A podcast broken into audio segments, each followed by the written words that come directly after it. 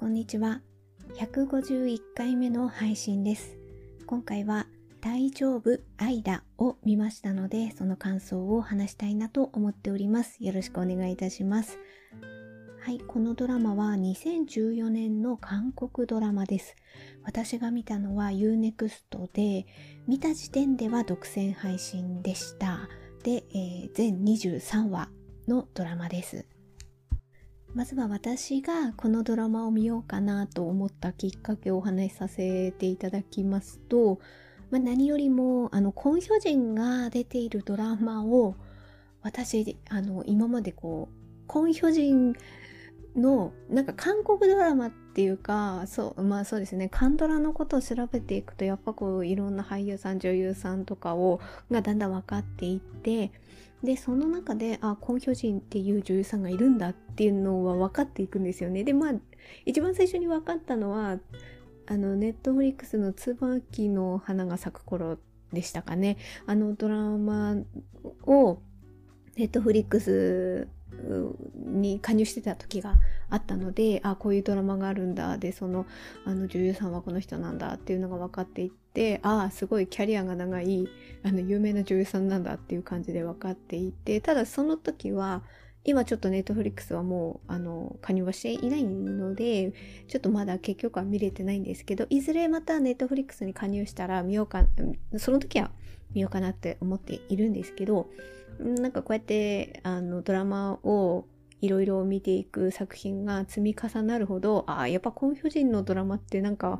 えておきたいなみたいな気持ちが出てきて、で私が今現時点で加入している配信サービスの中で何見れるのあるのかなみたいなことを検索していくと、いくつか作品あるんですよね。パスタとか、今回の大丈夫愛だもそうですし、あとは最高の愛だったかな、それも見れたりとかしたので、どれがいいかなって思って、で評価っていうか、そういう感想とかそんなネタバレしない程度に見たりとか、あと予告とか見ていく中でパスタは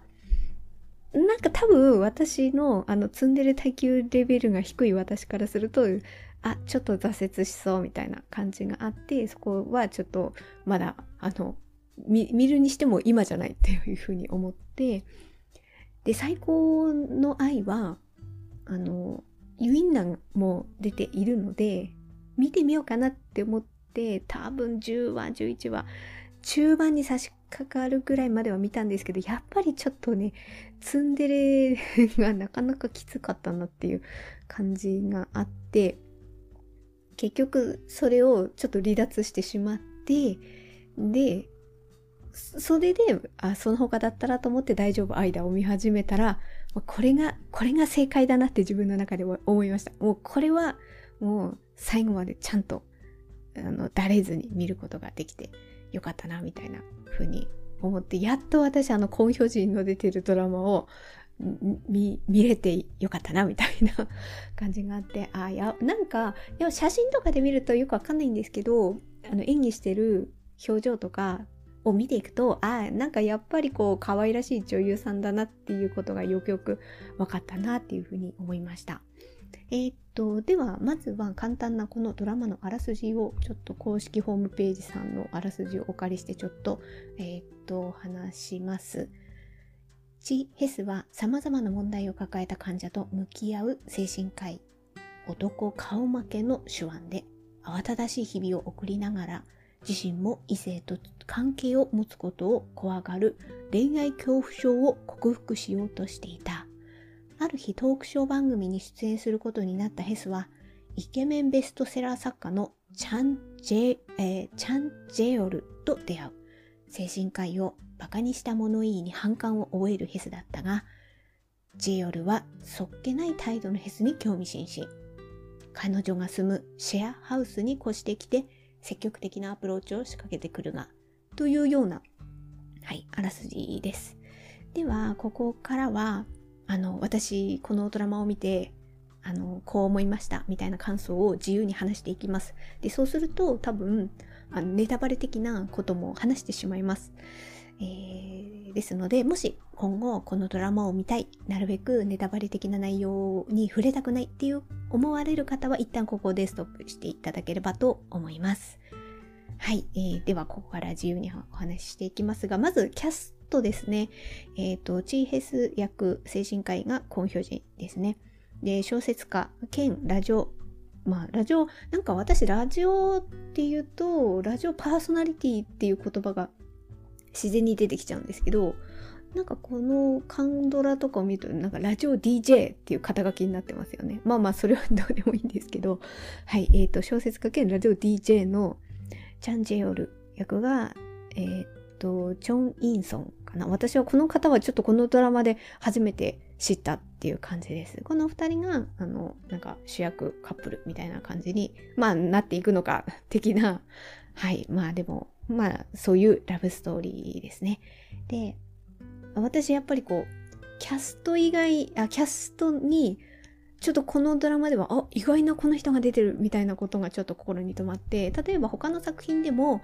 このドラマのなんか実はこの役はこっちのドラマでこの役もしていた人なんだみたいなのはよくあるあるなんですけど、今回私が思ったのは後に主役級の、女優さん俳優さんがこの大丈夫アイダでは本当にこう駆け出し的な俳優女優として出てたっていうところがなんか新鮮というか、こういうことがあるからやっぱり私はカンドラを見ていく上である程度過去作も見ていきたいっていうふうに思うんですよね。今はなんかもう主役級でこのドラマのね出てるみたいな人のやっぱり過去作っていうところはで、しかもなんかこれがデビュー作みたいなのがあったりとかするので、それをなんか前情報も得ずになんかドラマを見ていく中で、あれこの人なんか見た顔だなみたいな、これはあのドラマで出てたあの人みたいな感じが今回ちょっと分かったので、すごい、新鮮というか、はい、やっぱりこう幅広くドラマを見ていくことは大事だなみたいな風にちょっと改めて思ったドラマでした。で、3人挙げていくと、このキャストっていうかこのドラマの中でちょっと不思議な少年として出てくる人がいるんですよね。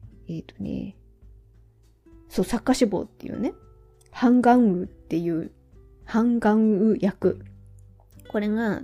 ド・ギョンスなんですけど、私この方ちょっと知らなかったんですけど、ただ時代物のドラマをなんか他にも見たいなって思った時に100日の老君様っていうのも候補に上がってたんですよ、私の中で。で、それのこれに出てた人かみたいな、なんかそれが高校にも出てたんだみたいなことがつながったので、もしかしてやっぱり次時代物を見るときは100日の老君様を見ようかなっていうふうにはちょっとなんか思いました。これでこの作品で彼が出てたっていうのもありましたので。で、他にはそう、不良少女みたいなね、ちょっと不思議ちゃんのキャラの少女が出てくるんですよ。いや、この人なんかちょっと唇がぷっくりして目がクリッとして、あれこれ流れ星に出てた彼女じゃないって思ったら、やっぱりそうでした。イ・ソンギョンがオ・ソニョという役どころで今回出てきてましたね。これがなんかちょっとプロフィールみたいなの見たら、やっぱこれがデビュー作みたいなことが書いてありましたので、いや確かそうだったよね。ちょっともう一回確認しよう。イ・ソンギョン、私あれをスター名鑑をちょっと手に入れました。韓国スターパーフェクトメーカーっていうね、これポケット版です。ちょっとちっちゃいのがいいなと思って、これにね、載ってるんですよ。でもね、この女優さんクラスだったら載りますよね。イ・ソンギョン。そう、主な出演作品の中で大丈夫アイダーと。で、ピアニスト、それにイ・ソンギョンのプロフィールちょっと読むと、ピアニストを目指して音大に入る準備をしていたが、両親の勧めでモデルに。で、大丈夫アイダーから女優に転身しっていう風に書いてあるので、これがもしかしてドラマデビュー作みたいな感じなのかなっていうふうに思いました。でもなんかやっぱスタイル良くてスラッとしてて可愛らしい人ですからね。なるほど。モデルからねと思って、なるほどみたいな。で、この大丈夫間をね経て、例えば恋のゴールドメダルとかね。で、さっき言った流れ星でね、キムヨンデの相手役っていうところね、流れ星も結構好きなドラマだななんて私の中では特にポッドキャストで感想語ったりはしてなかったんですけど、ね、流れ星ね、トントンと階段上がっていったんだなみたいなことを思うとね、なかなかちょっと味わい深かったですね。で、あともう一人ちょっとこの人はもっと知らなかったっていうか、これに出てるのって全然知らなくてびっくりしたんですけど、そのね、イ・ソンギョンが演じるソニョが若干ちょっと不良少女みたいなね、ちょっと危なっかしい少女なんですよ。で、その少女にスクーターでなんか彼氏っぽい人がね、スクーターに乗ってブーンと迎えに来て、で後ろにそのソニョを乗せて去っていくっていうシーンがあって、でその後にもちょこっと出てくるんですけど、でそのスクーターを運転してきた人がなんかちょっと目がねシュッとしてる感じのね、人で、男性で、いや俺これと思って、チャンギヨンでした、やっぱりやっぱりチャンギヨンだと思って、私何回か目かのポッドキャストの方で九尾の狐と危険な同居で142回目の配信でちょっとこの感想を話しておりますが、もうこの時はね、もうがっつりもう主役ですよ、主役を演じていて、まあ、そういう人が本当にスクーターに乗ってブイーンと来るようなね、ちょい役はまだ駆け出しのちょい役を2014年かの頃はね演じていたんだな、なるほどみたいな、それをね、でその後にあと恋愛ワードを入力してくださいとか、そういうのに出ていく、出演していくんだなみたいなことがね思いましたので、ちょっとちょい役のチャンギヨンもこっちの方がもっとね、ドギョンスとかイソンギョンよりチャンギヨンの方が もっとちょい役です。はい、あれに名前がなんて言うんですか、キャストの相関図にも名前載らないぐらいなレベルの、はい、ちょい役で出ておりますので、まあそういうところから見ていくのも味わい深くていいんじゃないかななんていうふうには思っております。はい、まあそれがこうキャストでちょっとおーって思った点ですね。で、良かった点っていうことで何点か挙げていきますと、まあ、ざっくり言えば久しぶりにちょっと寝不足ドラマになったなっていうふうに思いました。最後まで集中してこのドラマは見ることができました。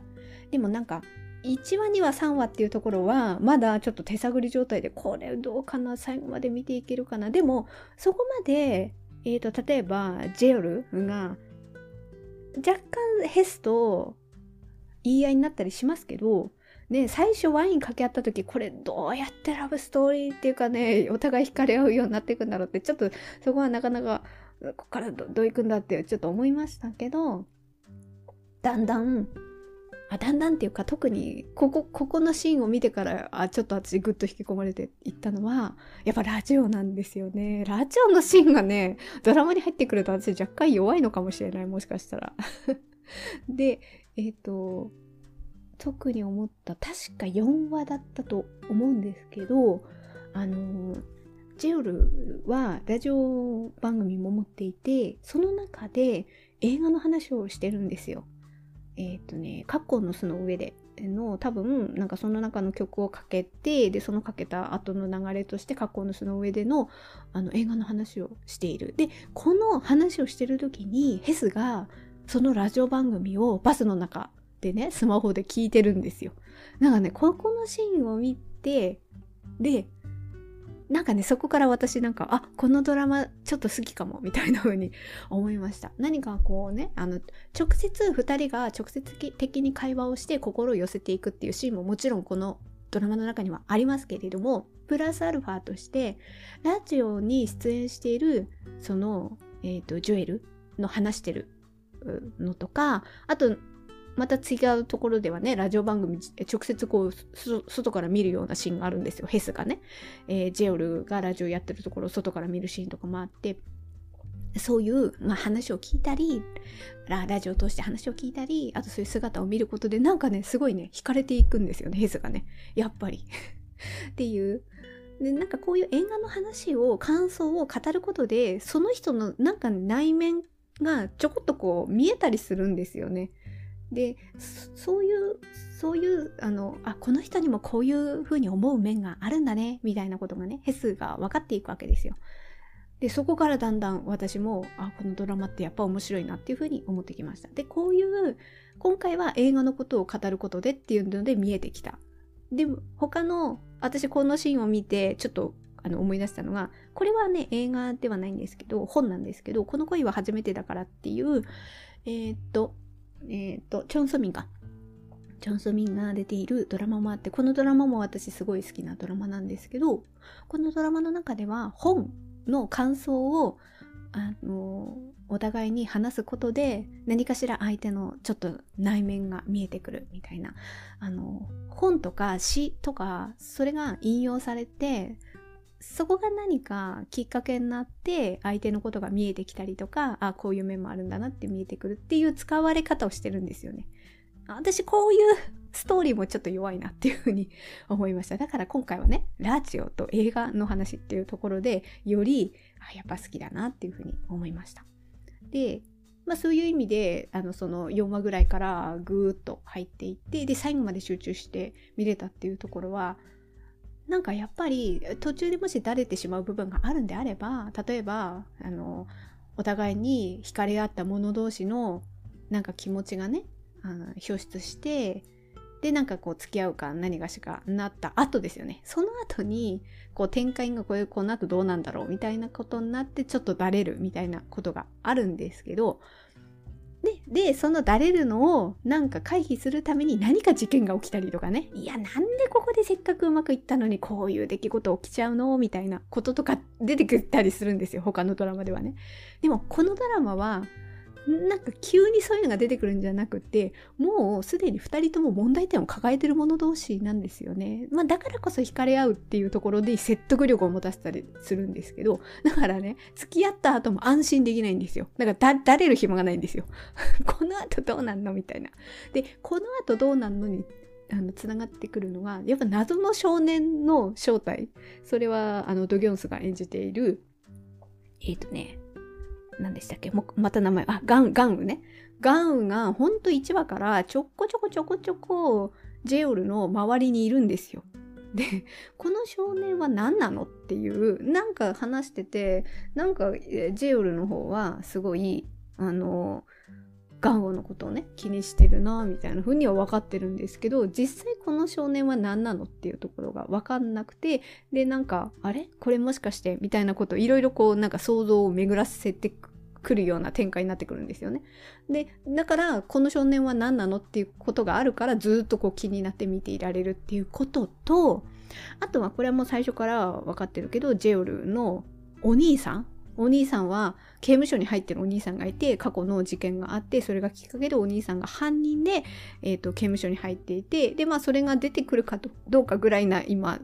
刑期を終えてみたいな段階なんですよね。でこの事件がもともとあったっていうのは最初から分かってるんだけれども、だからそこの家族にね、大きな事件があったっていうのは最初から分かってるんだけど、でもその事件が案外、いやそれは真実ではないのではっていうことがね、でもそれは真実じゃないっていうのはお兄さんの証言から最初出てくるんだけれども、でもこのお兄さんもなんか性格に癖っていうか、なんありみたいなところがあるので、いやこれはお兄さんが嘘をいつまでも突き通してんのかな、っていう、でもそれでも本当そうなのかなっていう、ここがね分からなくて、だんだん明らかにされていくんですよね。だからその過程を見届けたいがゆえに、やっぱりこう最後まで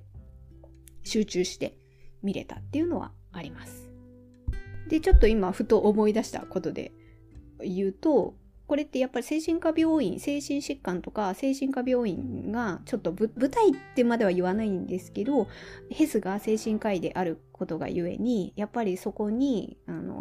診察に来る、あとは入院している患者さんのこともあるから、背景にいろんなものを抱えた人がいるんだなっていうこともシーンとして出てきたりするんですよね。でそういうドラマって過去に思い出すのはやっぱり最高だけど大丈夫があったなっていうのがちょっとこう関連して思い出したりとかはして、あそこもやっぱりこう病院の患者さんの背景がいろいろあるんだなっていうところも出てくる。で特に最高だけど大丈夫はその主人公のお兄さんのこともあるからとかね、そこら辺も似てるといえば似てるんですけど、だからそういうやっぱりこう過去なり自分の疾患なりいろいろ持った人がそれぞれにいて、でその人たちが交流して心を寄せていく過程の中で何か自分が変わっていったりとか、いい方向に行ったりとか、ちょっと視野が広がるきっかけになるみたいな感じのドラマという意味では大丈夫間もそうだなっていうふうにはそこは重なる部分ではあるんですけど、でも大丈夫間に関してはもう後半、中盤から後半にかけて話の中心がこんなに私ジェオル中心の話になっていくとは、なんかそこがなんか急回転みたいな感じで、あ、やっぱでもすごい大きなものやっぱこの人抱えてたもんなみたいなことがあって、やっぱこうジオルのなんかこういう精神に抱えている病気的なところがだいぶ後半は中心になっていったところがちょっと予想外ではありました。はい。まあなんかそういうなんか展開もなんか気になってずっと見ていられたなっていう感じは私はしました。でまた他に良かった点としてジオルのセリフかな。なんかちょいちょいこの人いいセリフを残していくんですよねまあそれ小説家だしなみたいなこともあったりとかするんだけど、なんかヘスはすごいこう過去の出来事とかもあるから、すごい何かしらの思い込みとか、あとなんか偏った思考が結構強すぎるところもあって不安になりやすいんですよね。何かがきっかけになってすごいこうもう顔がどんどん曇っていったりとか、特にお母さんとの関係においてはそうなんですけれども、だからやっぱり自分の家族のことの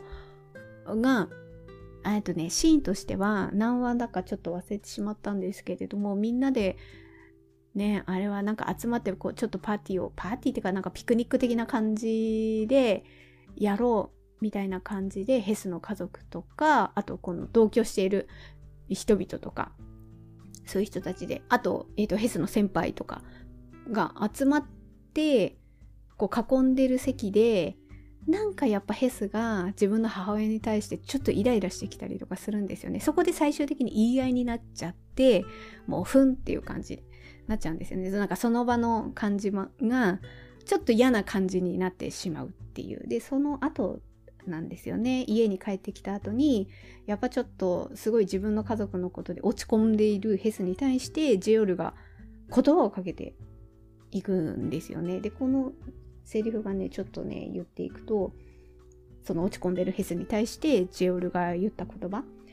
分かってないな、君の家はまだましだ、それに俺はぬくぬくと育った能天気な連中を見るとムカつくっていう風に言うんですよね。なんかこういうのがね、この人が言うからこそ私すげえって言っちゃったすごい説得力があるなっていうふうに思っていて、でその後に自分が前に付き合った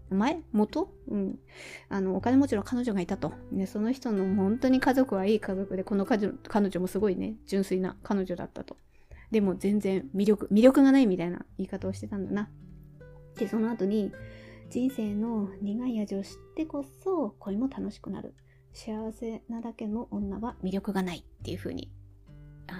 言っているんですよね。でこういう言葉っていうのは、まあ、さっきも言いましたけど、ジオルの家族のジオル自身も問題を抱えてる家族なんですよね。でそれはヘスも知ってるから、そういう人が言う言葉だからものすごく説得力があるっていうことと、あとはやっぱヘスはすごい自己肯定感がもうだだ下がりみたいな感じになっているんだけれども、このジェオルの言葉によって自分が何か認められてるっていう、こう感覚を味わえるんじゃないかなみたいな風に思って、すごくその集まりの場に行ったことで、なんて言うんですかね、すごいこう自分も悲しくなったり、もう混乱したりイライラしたり、いろんなこう感情がねこうぐるぐるしてなんか凝り固まっちゃってる感じがあるんだけど、それをジェウルが言葉をかけることによってその混乱とかを優しくこう解きほぐしてくれるんですよね。でそういうね言葉をくれる人っていうのにはそりゃ惹かれるよっていう説得力があって、なんかこういう言葉をねかけてくれるの、ここのシーンだけでもなくてもね他にもちょいちょい出てくるんですよ。だからそういうところが結構印象に残って、でこれはお互い様でもあるんですよね。なんかさっきも言ったように、ジオルも家族に問題を抱えてて、ジオル自身がそのことで何か苛まれてるわけですよね。でなんかすごい言葉も上手だしスマートな感じもう特にドラマの前半ではそういう風に見えるんだけども、やっぱりこう抱えてるものはあって、でそれを見られたくないみたいなこともある。でそれをヘスが逆にね解きほぐして言ってあげるんですよね。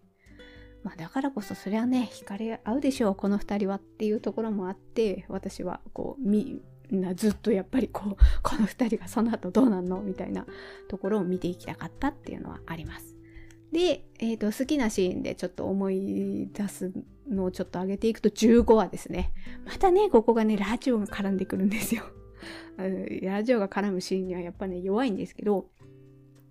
そのね15話はどういうシーンかっていうと、そのジェオルが出ているドラマにヘスに出てほしいっていうことでお願いして出てもらうんですよね。で出る直前に喧嘩するんですよ。なんでかっていうと、多分それの引き金って自分が彼女だっていうことを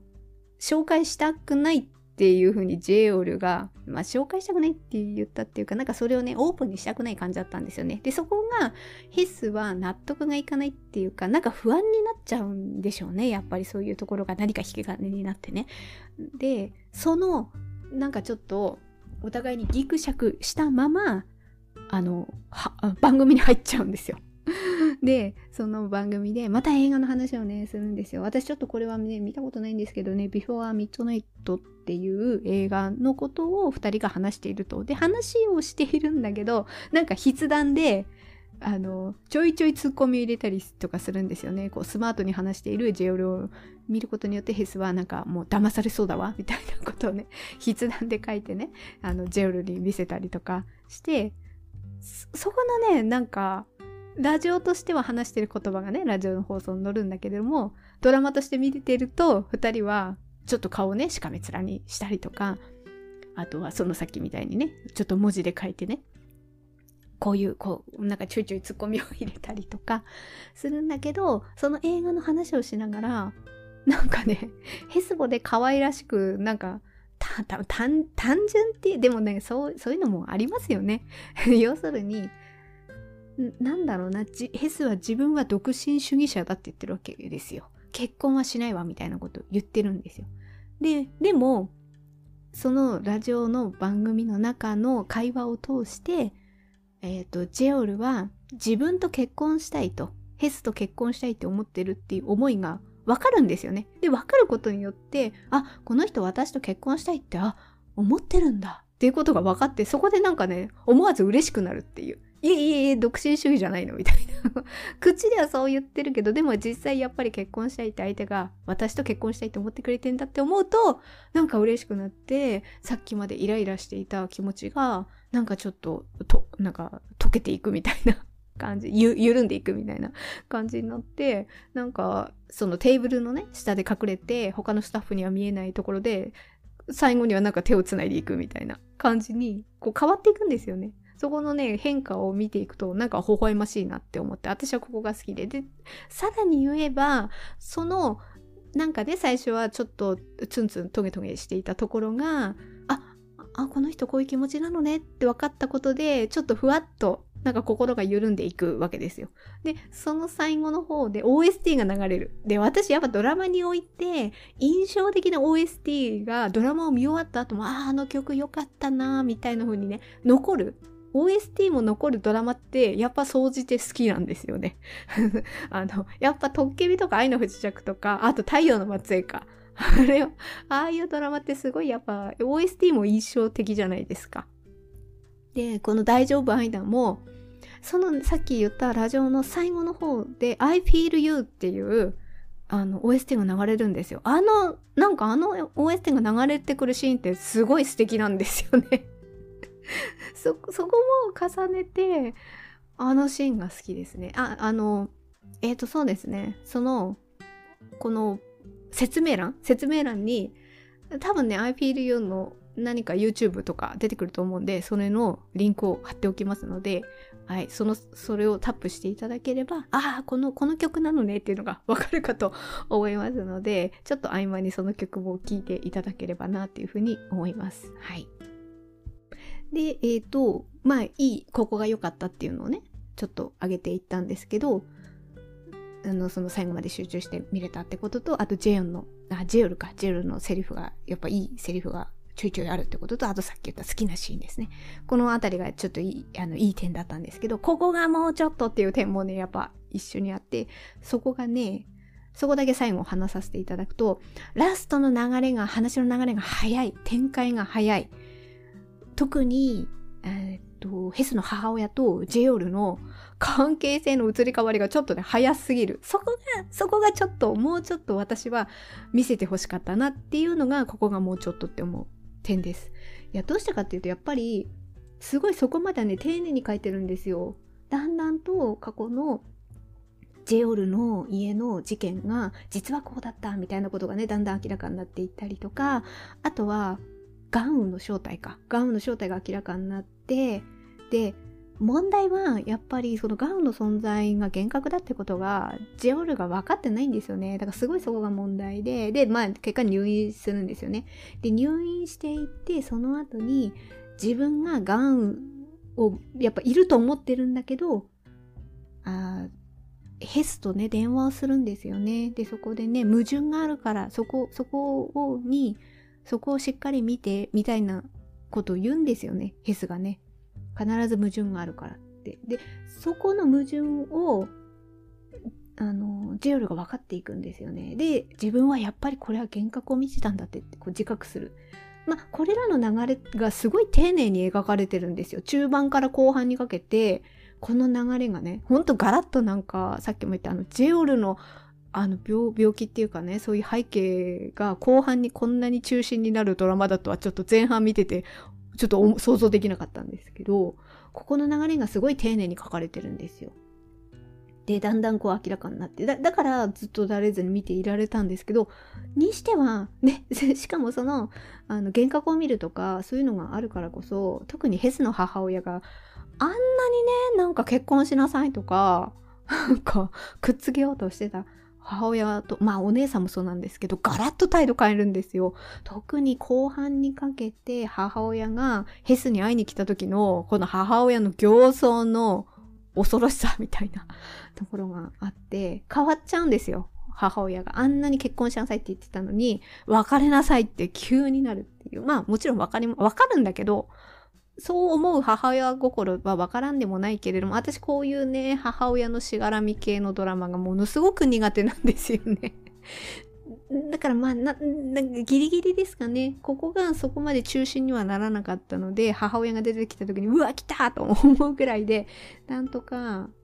ドラマは最後まで見れたんですけど、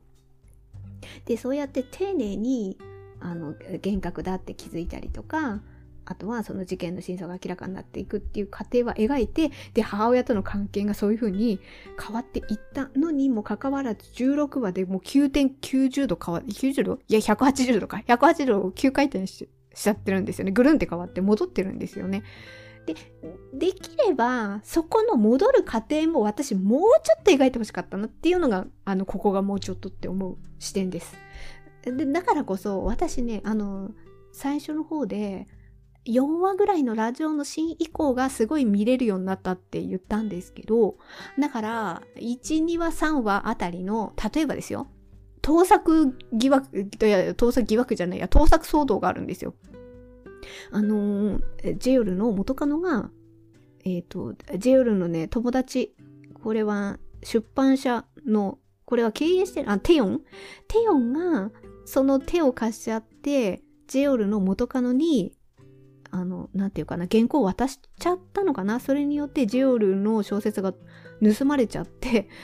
元カノも出版した本とジェオルの本がなんかめっちゃ似てるっていう騒動が起こるんですよ。この話のくだりって私いらないような気がするんですよ。なくてもよかったんじゃないかなっていうふうに思って、だからそこをもうちょっと、その部分を切り詰めてですね。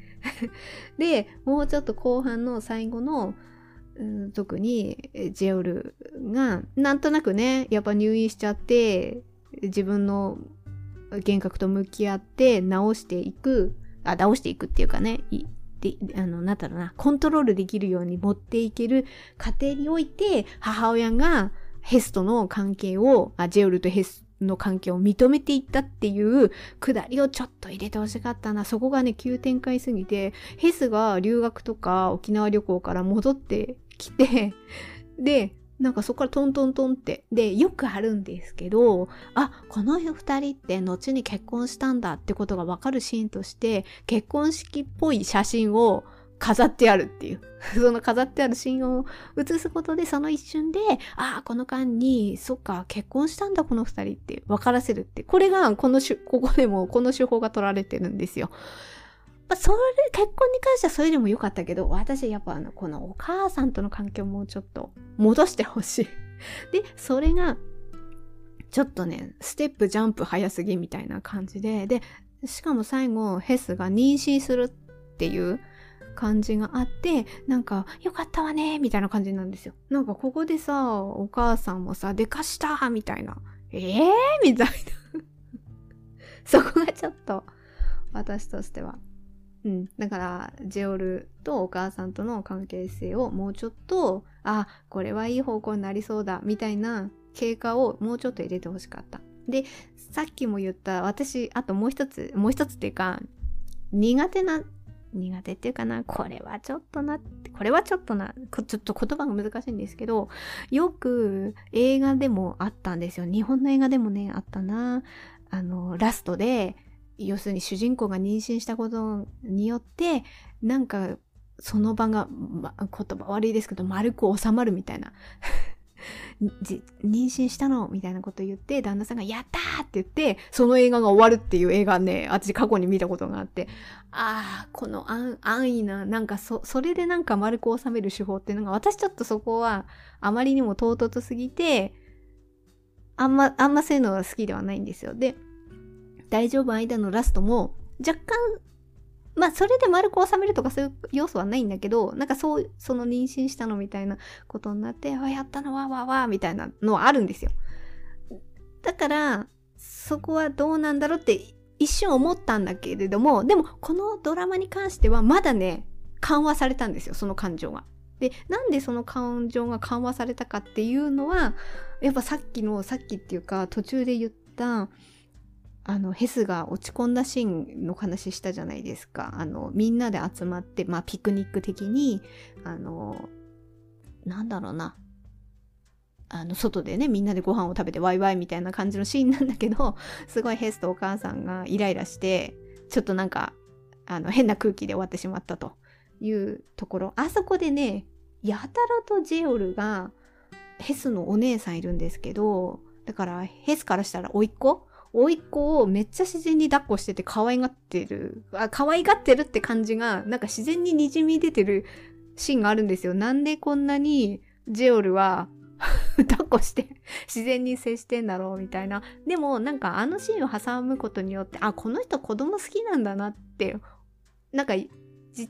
別にジェオルが、あ、いや俺実はなんか子供が好きでみたいなことなんか何も言わなくても、あのシーンを見ただけで、あ、この人なんかそういう人なんだなっていうのがこう分かるわけですよ。でそういうシーンが結構印象的に使われていて、でその後にこう写真とかみんなで撮ってた時にその抱っこしてる写真とかを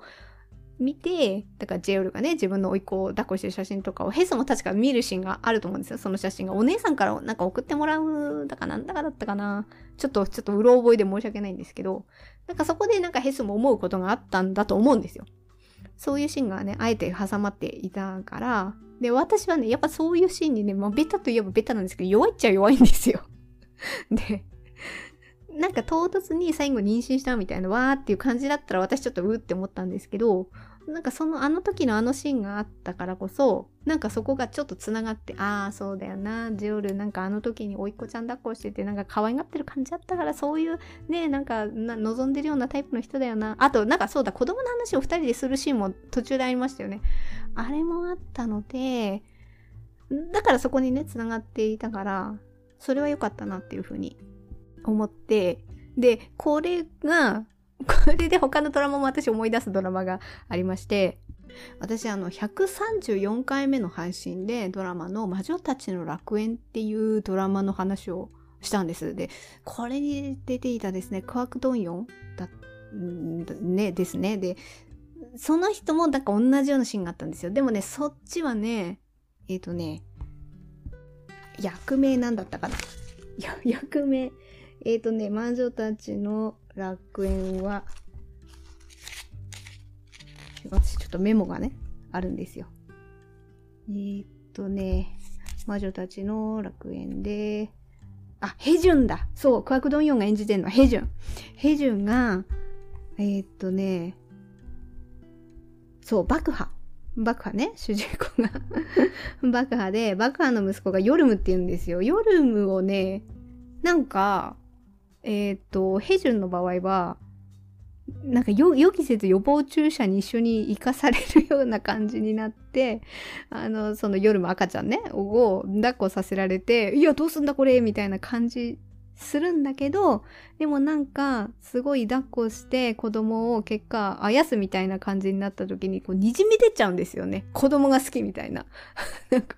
いい子だねいい子だねみたいな感じとかがこうヘジュンが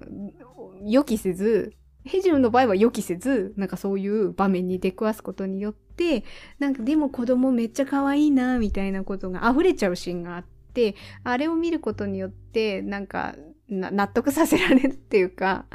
まあそりゃしゃあないよなとか、なんかそうね、そういうそこがすごい私印象的なシーンとして134回目の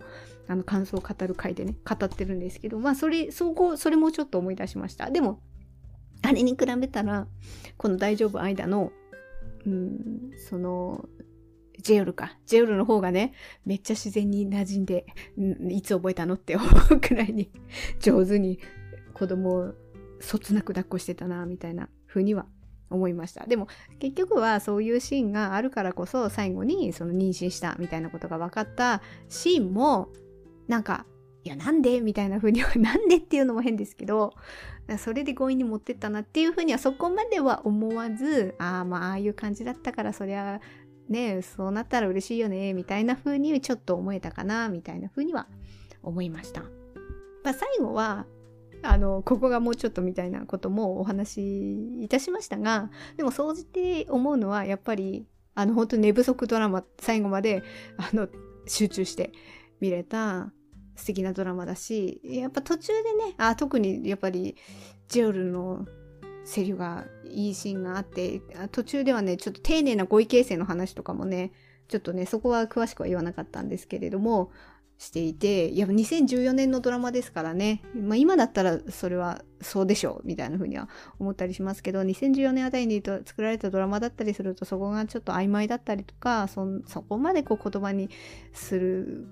指摘するみたいな感じはないことの方が多いんじゃないかなみたいな風に思ったりもするんですが、このドラマはちゃんとセリフの会話のテンポも良かったですね。特に結局シェアハウスとして4人暮らすっていう時期があるんですけど、そこで4人で暮らしてる時の会話のテンポ、特に、ジェオルとヘスが喧嘩しているところをスガンだったかな、スガンとドンミンが